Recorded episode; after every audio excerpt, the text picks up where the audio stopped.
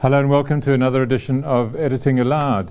And uh, Rob Rose, um, something has happened to Steinhoff over the past couple of days, and today we hear, well, last night we hear that um, Markus Jooste has resigned, has been suspended, or has he resigned as CEO of Steinhoff? Resigned.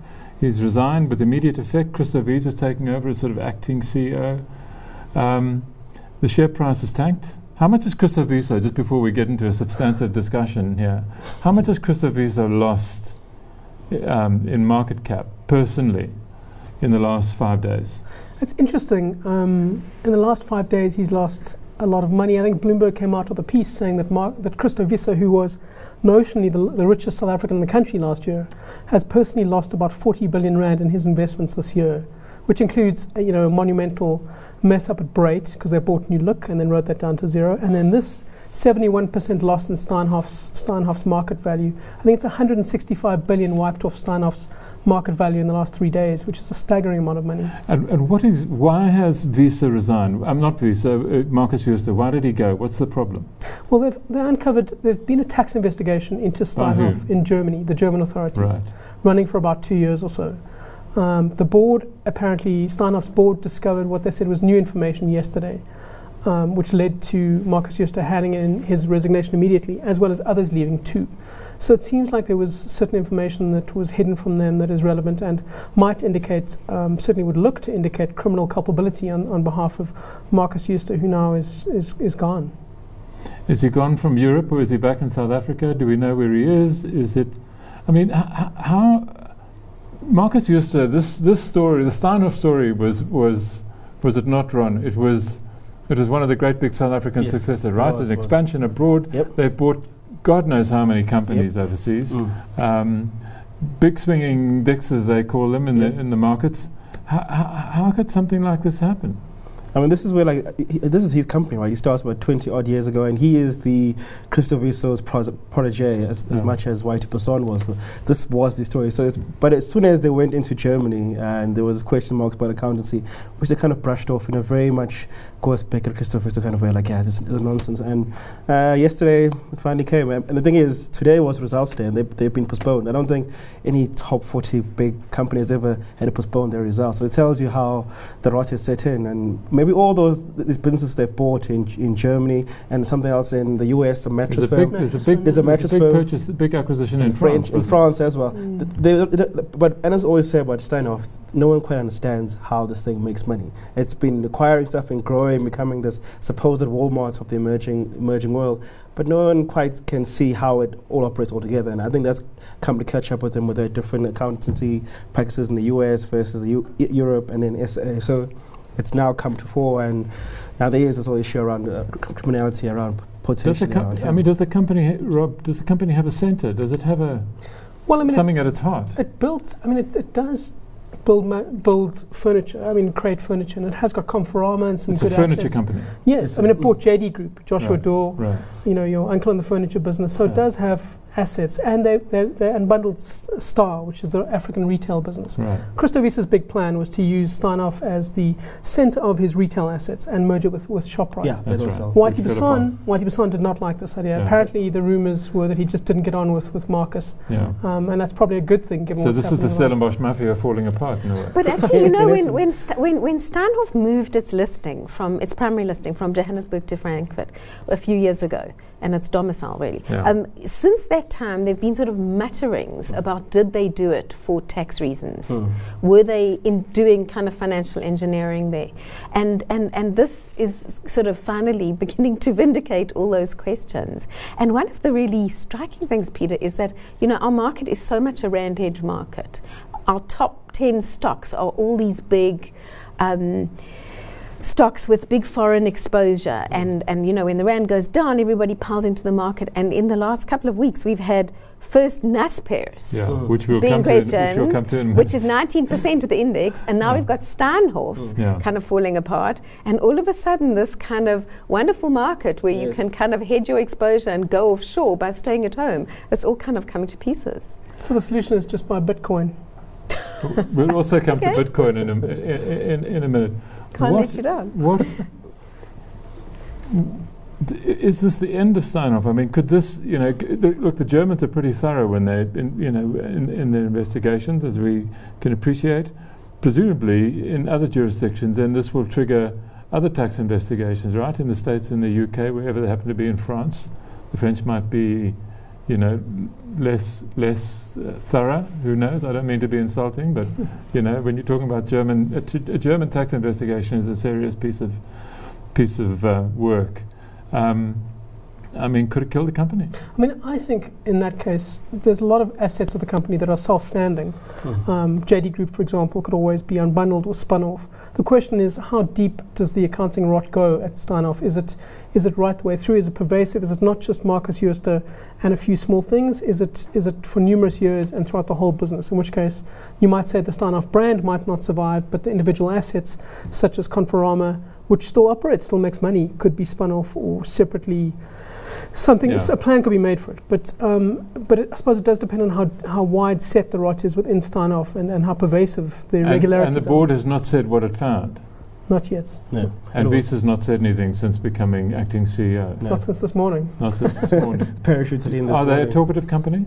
They're not at all. I think the transparency has been shocking, Yeah. and that's part of the reason analysts have not liked it. Besides the fact that nobody understands it and it's issued just tons of shares, Hmm. uh, they don't like journalists, they don't like the media, and they don't like questions have over a- their practices. However, Christo does like the like journalists and likes the media. Christo So does. hopefully, going Yeah. forward the next couple of weeks So or we might, we'll we get a bit of him. illumination. But it's, If you can afford I it. mean, for him and his empire, th- I think for him personally, this is his, his whole. He's built towards this whole movement Yeah. where Whitey Basson retires, he moves across, and then Jooste becomes a, the heir, heir apparent, and he's released its back. So now here he is running running the company again. But, but there are questions he's about, about Christo. Mm. I mean, the board, would the board not have been in a position to have uncovered this earlier? And Mm. Christo has, Yeah. in your publication, Mm. spent spent a while defending Markus Jooste, Yeah, yeah. and now he's having to retract that. I mean, Yeah, so to what extent should the board have known about this Yeah. um, or not? And I think those are the questions that Christo certainly will have to answer. Yeah. Well, talking about rand hedges, um, Naspers comes to mind, Hillary. Um, uh, it's the rand hedge to beat all hedges. It's worth how many thousands of rands uh, per share now? It's Come- come off. 1.56 trillion rand.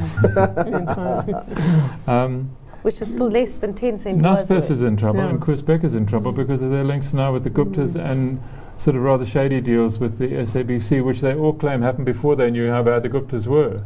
Uh, look, it's n- actually not just the Guptas. It's, Mm. it's the whole capture w- above and beyond the Guptas and, and, and the allegations that they put heavy pressure on, for example, the chair of the Parliamentary Portfolio Committee, Hmm. um, uh, on the then communications minister over This is this. Yunus Carrim. Mm. This is yeah over over set-top boxes Yeah. and encryption and the two different models. Um, so the ANN seven link and and multi-choice giving them favourite treatment is is one part of it, but the other part of it is the relationship with the SABC, and the third part, which is much more explicit, is is the pressure they seem to have brought to bear. And Peter, the interesting thing is when when the ro- when the romance dies.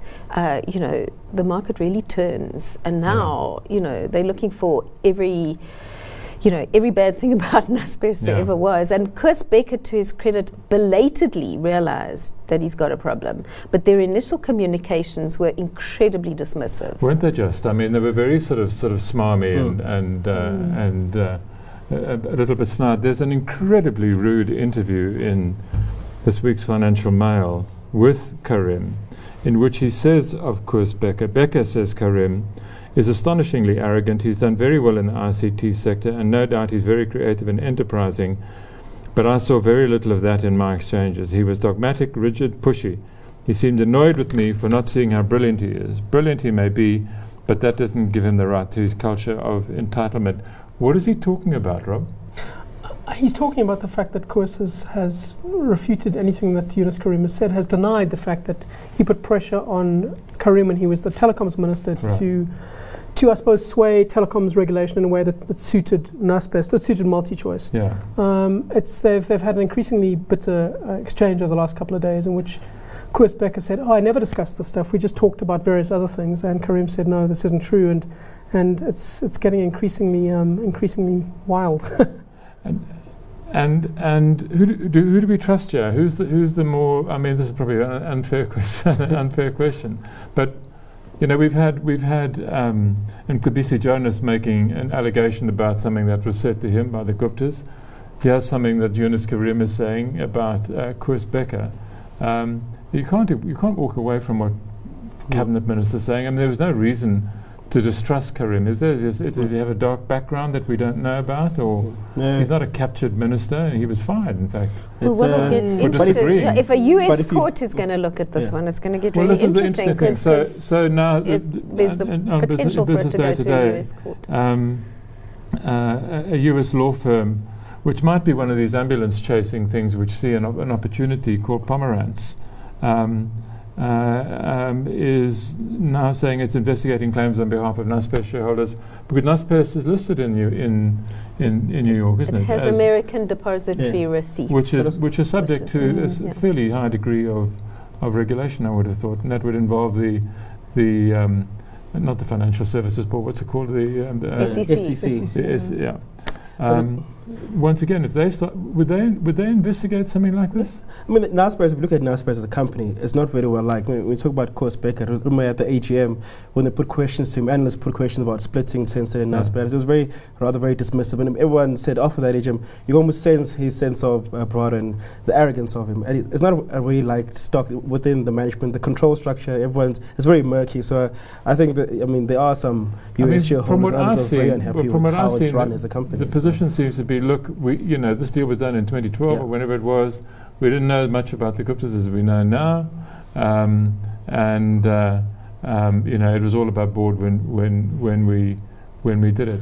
But Hillary, um, uh, an SEC investigation or any kind of investigation into what is the payment, what are payments for favours, in a way, uh, from Naspers to the Guptas, unexplained, um, uh, could be real trouble. Well, hoped for favors. In fact, he didn't. Yeah. He didn't achieve his objective. Yes, well, but that's He that's going didn't. to. He did, he, He Well, did, no, he no, did. He he won did. the uh, encryption war. did. He won He the- did. the- He the did. He set-top did. boxes He were did. the Yes, he one. won the war. Well, Yeah. temporarily, yeah. Yeah. But I think I think it's coming at him now from all angles. It's this one. It's the it's the um, it's the Gupta thing. It's the ANN seven thing. It's the um, Unhappiness over Tencent. it's the unhappiness over Tencent, which is their huge. who's Chinese. unhappy about Tencent? Uh, everybody's unhappy. Well, there, there, there's several angles of the Tencent thing. First of all, there's long been pressure on them to unbundle this Tencent stake, this Yeah. huge um, Chinese Yeah. uh, tech company, which is worth. Uh, uh, is sort of trading at a discount. Yeah, sure. The rest of its assets are trading at a discount to Tencent holding, Yeah. which is really what's been driving the company. But in the last several weeks, there are all these questions about the legality of its actual ownership of Yeah. Tencent, Mm. as well as the pressure for the group to unbundle Tencent and whether it could. That's right, it's owned and the, yes, sort of and the question marks little- about what else is it doing Yeah. if if if if, if um, you know the rest of its assets are worth less than it's holding in this big Chinese company. Its other assets are in a loss, right? The other assets, Yeah. right? They're actually op- negatively they're negative, valued, yeah. So yes. if, if you remove Tencent, they're, they're not doing well as a company. But Tencent just covers it all. And hence so all the bonuses now, now were the going romance Bob is worn off. Yeah. and It's totally then worn off now. Everybody's they're against them now on everything. But the evidence so far against Chris is that they paid 100 million rand to the SABC, um, and they paid Yeah. 25 million to ANN7, and then the, the inferences, and there's no actual direct evidence of this besides Yunus Carrim, what Yunus Carrim is saying. The inference was that, you know, in exchange for these above the bar payments compared to what they pay the other channels, they would then assist assist Naspers through the back door in terms of regu- in terms of regulation. You understand? So, so the evidence is tenuous. Hlaudi Motsoeneng here. This is Yeah. not uh, MultiChoice dealing And with, Fred the, with Yeah. yeah. but f- fundamentally it's Um, Hlaudi Motsoeneng they're dealing with. This is what MultiChoice And, is. and the minutes, a uh, deal the minutes, It the minutes of that meeting that have been published are quite astonishing. Yeah. Yeah, The sort of things that uh, people say. I wonder how much they pay Business Day Television for being on. Um, Not on nothing. On, the- on the Yeah, yeah. platform. I think they should uh, they should owe us a fortune. Um, we'll be back uh, to discuss the exact amount they owe us after this break.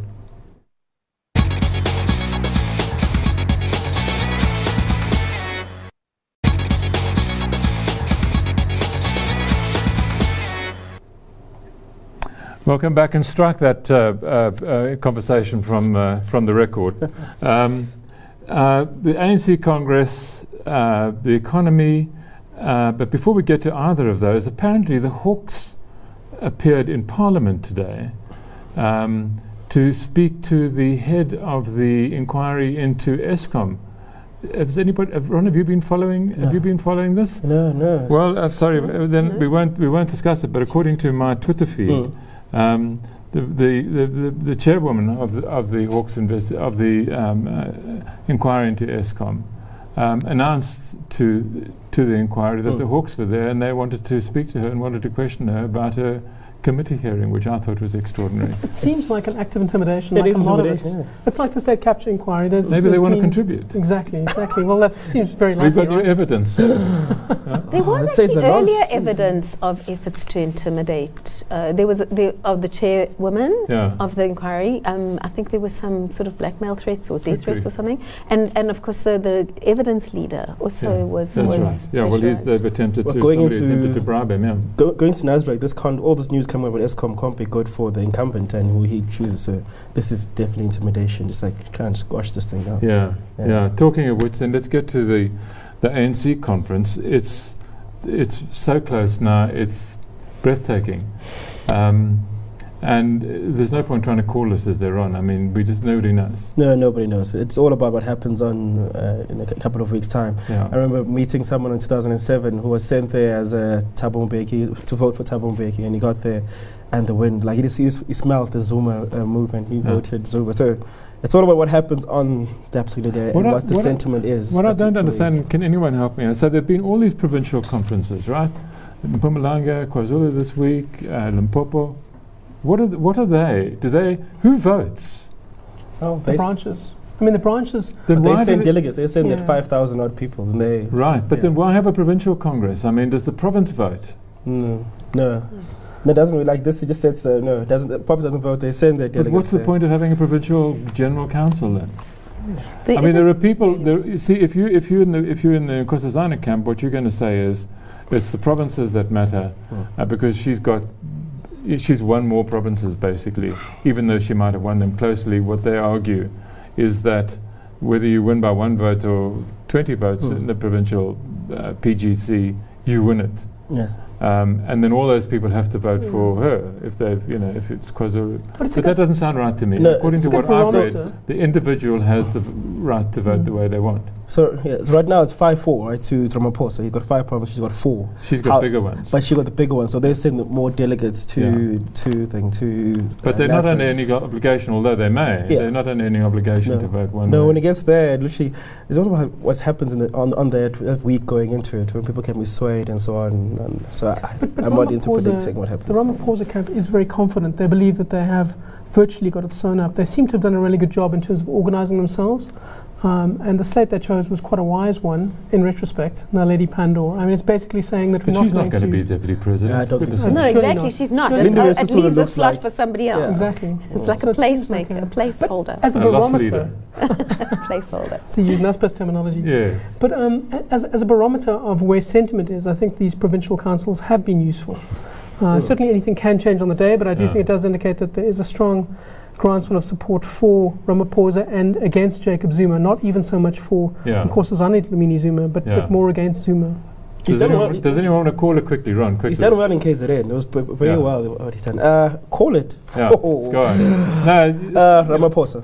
Ramaphosa, definitely. Oh, I don't- Hillary? I'm a pessimist. I couldn't possibly call Ramaphosa. I'm too much of a pessimist. Yeah. As As much as I would so, like it so, to go that so way. Dlamini Zuma, and Yeah, I'm afraid, I'm afraid, I also think um, Nkosazana is going to win it. Um, Mm. uh, I just, you know, I, c- I can't, I can't see this party doing the sensible thing. And there's the They're not gonna bribery factor. Don't Huh? forget, there's the paid votes factor, which Yeah. one should not ignore. But you know, this is the one part. You know, when, when ANC votes in Parliament and they said don't vote with your conscience. As much as now they're trying to set up like what you're going to vote for when Yeah. you go to uh, Nasrec, I think you vote on your, on your conscience there. Literally, you do. So Yeah. if the wins, uh, the, so it's all about the wins on But that if you, day. I just and you, help you me vote what you want. one So thing. hopefully If you vote for shift- Nkosazana, Mm. why would you? What promise does she hold out Oh, it's to your children? to it's con- you are Continued beneficiary of the past 10 years of, of what's, been- what's been happening in the graft. You are a beneficiary of it, so it's continue that gravy train. That's the only reason why you want to keep it. So it's that short-sighted. I mean, Yeah, it's nobody, that sees, short-sighted. nobody sees the cliff. Nobody No. sees No. the edge. no one's looking at 2019. I, I think David Mabuza maybe in his dodginess is looking at 2019. The fact that fine, if I back uh, Nkosazana Zuma, we might lose 2019. Then what am I backing? You know. Yeah. But uh, it's all about your back pocket. In truth, I, I think if you vote Yeah, yeah. Isn't sorry. that isn't that just depressing. absolutely revolting? On, on What- economic policy, Yeah. Dlamini Zuma is nowhere. She's proposed nothing substantial. No, well, Ramaphosa she proposed has, what her husband, ex-husband Exactly. proposes. which is basically more of the same. And Yeah, and presumably the people around her would be the people around him. Yep. Um, Top six tells you. Mm, I didn't read it on the front page of Business Day, uh, but I noticed that today, and this is good for Zuma going into the conference, that um, we've had a quarter in the third quarter of surprisingly strong GDP growth. It's at the bottom of page four, if you haven't found it in Business Day today. Um, driven by agriculture, Hillary. Yeah, ag- agriculture and mining. Yeah. Agriculture is still in Isn't that brilliant, though, in a way? Because agriculture and mining are what we are. Absolutely, yeah. Well, they're not really what we are. In fact, they're tiny proportions of the economy. If together they're 10% of the economy, that's actually a lot. But it sort of pr- it shows you that small sectors Yeah. can have a very big impact, very negative or very positive on the fortunes of the economy, at least uh, temporarily. Um, Yeah.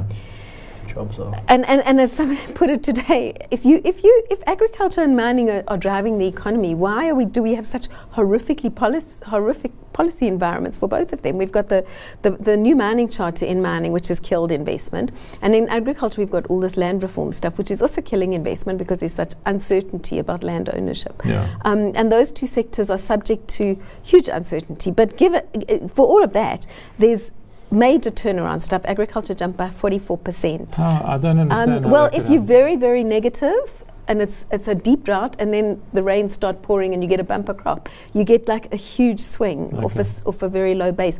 The the downside, so I it's a suppose, kind of a natural productivity. it's a natural. It's a na- it's just turnaround. Yeah. If you just go back to normal, you get a huge bounce. Yeah. And that's what agri- agriculture's been seeing, not just going back to normal, but doing better than normal.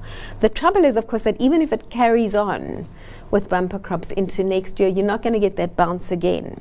So agriculture as a sort of a driver of, of growth is, um, it's going to be probably neutral if it even sustains where it is now.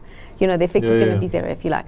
Um, mining is benefiting from the commodities boom presumably Mm. whether that lasts or not we don't know and even manufacturing's not too bad Is there a commodities boom? I mean, every time I hear not it on the boom, radio, but the, pri- better, the price of gold is always the same. It's Yeah. twelve hundred Sta- dollars. stable is good. yeah, Yeah? Stable is good, and Yeah. as long as Yes, the, yeah. the rand is weakening as it is, the, the guys are in, in a good space right now. So that, that's what's happening in commodities and But if you take out those three yeah. sectors, take out those three sectors which tend to be very, very volatile one way Yeah. or another, you get basically zero growth. But there was one one point I think was that was really good about about the GDP numbers, and that to me was that the states the state sector, essentially government employees, has shrank. It's minimal, but at least it shows the right direction because the real problem for Ramaphosa or Dlamini Zuma is is the, is the expanding state. Um, so the fact that they've been able to constrain that to some extent seems a positive move for the economy in f- next year because the real you know because we can't keep expanding the state sector like we have. So I, to me that was a positive thing for, for next year for for whoever. I think actually Zuma. The state has been constraining for a long time. Our problem has always been, I mean, government, they said, okay, fine, treasury, like reining department budgets and so on. It's just been, a, but, but on the SOE front, have fun. Like, that's, that's where Mm. The, the, the trouble has been. But I think on the states, they have, mm, they've done pretty well in terms of austerity, of focusing and not, not hiring more employees after the largest of the first term of Zuma anyway. But it's, the Yeah. SOEs is where the, mon- the But you gushing as well. But you still have you still have state employees demanding 10%, 20% Yeah. increases. Yeah. And the fact that they've managed to constrain the, the growth indicates that they're getting a handle on the total number, which is which is important Which is ahead where, budget. mm. Hillary, how, how well is Malusi Gigaba doing? How well or badly? I know you saw him the other day. We did. Um, uh, and and what was the conversation about? he certainly has started to get his head around the issues. I Mm. think he had a horrendous time when he went on this international investor roadshow. Uh, The- the most recently, recent the most after- recently after the post bu- the, medium-term budget, Right. and um, I Why do you think that? Oh no, well they we that's our information Yeah. from all sides. Yeah. Yeah. No, no, they gave him a very hard time, as Yeah. they would have for this really disastrous budget where he just announces i- i- it's kind of where he went out and he said, "Oh, this is terrible," and did nothing about it. Um, and But he uh, have a I 14 think point he's- plan. That, that well, he didn't even push that one. He has a 14 point plan, most of whose points have not happened Yes. yet. But yes, um, and, and many of whose points he can do nothing about, like trying to get the mining sector to sit down and talk to the minister, which is a bit of a lost cause for good reason. Yeah. Um, look, I think he's getting his head around the issues. uh, it's it's kind of almost like they're flailing around looking for solutions in in a in an environment which is incredibly in hostile to them, Uh, Yeah. and they're coming up with various ideas to solve the problem, none of which are really new. But at least I suppose there is some effort being made to to uh, close the fiscal gap. But with the presidency interfering and what the process is, has now got very complicated. And I still get the feeling that um, the minister is not really taking the advice of his department, or not really uh, taking his depart his own Mm. department seriously. How careful? and He's obviously very careful his about his own career. I mean, he needs to. So if you, you're a politician, and particularly a finance minister, you want to keep your job, you want to do right by the country, um, and sometimes, Ron, in particularly in this environment, the two simply don't don't mix. I mean, Zuma would pull one way, Yeah, and reason would pull another way. yeah. I, th- I think what Can he survive this? Would he survive? Can I ask you? Would he survive a Ramaphosa victory in in two weeks' time? I don't think he survived Ramaphosa victory or an NDZ victory. Oh, frankly. I think both would, would, would remove him. I think what, what he his mistake was when he ca- when he got treasury, not understanding you, go, you can't go in treasury and be like a, a, a a survival uh, mentality, especially in, in treasury in this time, right? He doesn't understand his tools, and his tools are the treasury, the people within treasury. He hasn't trusted them at all, so he hasn't had any tools to actually rein, to actually get a, a grip on what's going on with, within the, the, the country. So I think uh, post uh, December, I think he's out on, on both slates, on whoever wins How long? How long? credibility is long land after December? After whoever wins, Yeah. does Zuma leave office? Uh, He can't stay until the election. Sure. I think if, if NDZ w- uh, leaves, he might give us a uh, state, of the, na- state of the nation address, and after that he's gone. Like that's uh, March, April. Yeah. But if uh, I think uh, Ramaphosa leaves, well, February, right? If It's- it's, Ramaphosa uh, wins. Yeah, it's very uh, very early. who gives this? Who gives the January eighth statement? The, the, The leader president of the party. Of the Yeah. So his deputy becomes his boss immediately. If Ramaphosa wins, he's his boss. He's, he's on the side watching. Right. Yeah. And would an, would an NDZ cabinet look a lot different to Jacob Zuma's? I think you, know. would finance go to Bathabile Dlamini? No, it wouldn't. No, it wouldn't. I, I- think with NDZ, the one thing she's astute. She's a great technocrat. I think she's terrible with people, person skills. So I, I think she'd do the right appointment. She'd she'd, she'd move uh, Gigaba. She'd move uh, who's our uh, Zwane, the uh, minister, and so Yeah. on. Our only issue, I guess, with her is the people backing her and, and how she protects them if she has to, or Yeah. does she turn against them? Right. That's the question. One question with her: Does she have the gumption to turn against her backers? That's what she'll have to do, right? Yeah. Now on Ramaphosa's slate, they aren't there, so it's clear that he, he's going. He can go after them. Yeah. But in terms of uh, Malusi, I, I definitely think he's no longer going to be there. All the Des van Rooyen and the, uh, all Zuma's late season appointments, I don't think they see them having a future. Do you think- that I doesn't th- I sound think good for Minister- Malusi Gigaba. We have to say goodbye to you now. Thank you very much for joining us. We'll see you next week.